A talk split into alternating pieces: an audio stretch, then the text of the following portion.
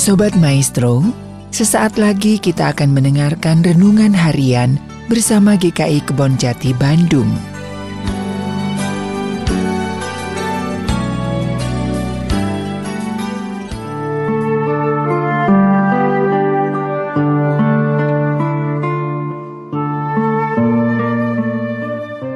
Bapak Ibu saudara-saudara yang dikasih Tuhan bertemu kembali dengan saya Pendeta Daud Solihin dari GKI Kebon Jati. Dan firman Tuhan hari ini terambil dari surat 1 Korintus pasal 2 ayat 13 dan 14. Demikian firman Tuhan. Dan karena kami menafsirkan hal-hal rohani kepada mereka yang mempunyai roh, kami berkata-kata tentang karunia-karunia Allah dengan perkataan yang bukan diajarkan kepada kami oleh hikmat manusia, tetapi oleh roh. Tetapi manusia duniawi tidak menerima apa yang berasal dari roh Allah, karena hal itu baginya adalah suatu kebodohan, dan ia tidak dapat memahaminya, sebab hal itu hanya dapat dinilai secara rohani. Bapak Ibu Saudara-saudara yang kasih Tuhan, beberapa tahun belakangan ini banyak komunitas anak-anak muda yang gemar berkumpul dan berdiskusi dalam komunitas-komunitas pencinta filsafat. Dan kalau mau melihat mereka, coba klik and search di media sosial. Fenomena ini menyiratkan adanya suatu kerinduan mereka untuk memahami kembali dasar-dasar idea yang sudah beberapa ratus tahun, bahkan ribuan tahun ke belakang, sampai kepada alam pikir filsafat modern atau era teknologi digital saat ini. Tanpa kita sadari ataupun secara sadar, kita semuanya sebenarnya sudah masuk ke dalam rangka pikir aliran-aliran filsafat tertentu yang selalu berproses dengan pergumulan dalam masalah realitas kehidupan setiap saat, setiap waktu sampai kehidupan kita berhenti. Saya memahami fenomena ini sebagai anugerah Tuhan bagi Indonesia. Karena generasi muda kita sedang menghadapi age of disruption atau masa perubahan besar-besaran karena dorongan inovasi yang bergulir bagai bola salju yang bergulir mengena ke segala dimensi kehidupan. Buah dari fenomena generasi pencinta dan penikmat filsafat ini akan nyata dalam sumbangsih mereka dalam kehidupan mereka secara pribadi, kehidupan bersama dengan orang lain yang berada dalam lingkungan mereka juga berdampak pada perubahan-perubahan yang ada dalam masyarakat.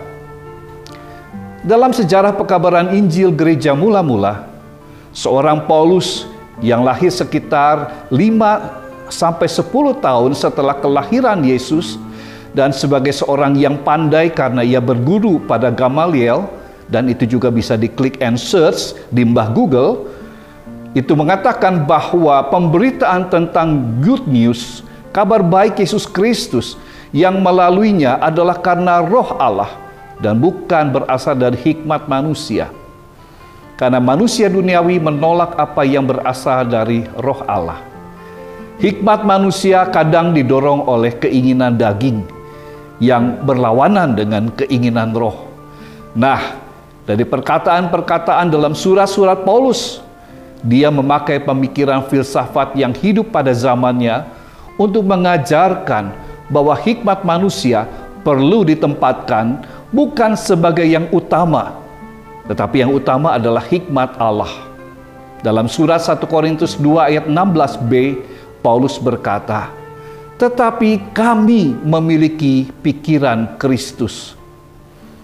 Surat Paulus kepada jemaat Filipi pasal 4 ayat 8 Paulus berkata, kepada jemaat yang sedang menata kehidupan sebagai orang-orang yang percaya kepada Yesus, ia berkata, "Jadi akhirnya saudara-saudara, semua yang adil, semua yang mulia, semua yang suci, semua yang manis, semua yang sedap didengar, semua yang patut disebut kebajikan dan patut dipuji, pikirkanlah semuanya itu.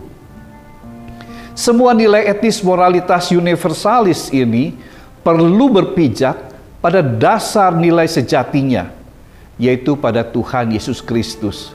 Jadi, Bapak Ibu Saudara-saudara, kalau kita mau berpikir yang benar, kalau kita mau mencari yang mulia, kalau kita mau memikirkan hal yang suci, yang manis, yang sedap didengar dan patut dipuji, lihat kehidupan Yesus.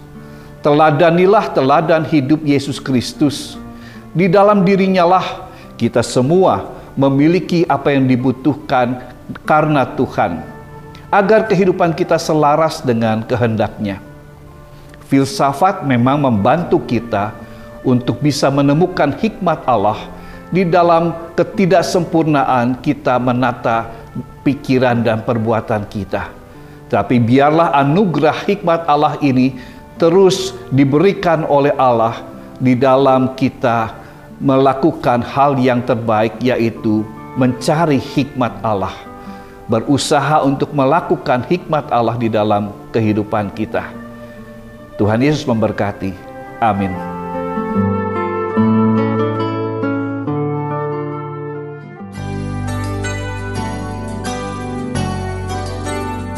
Sobat Maestro, baru saja Anda mendengarkan renungan harian bersama GKI Kebon Jati Bandung.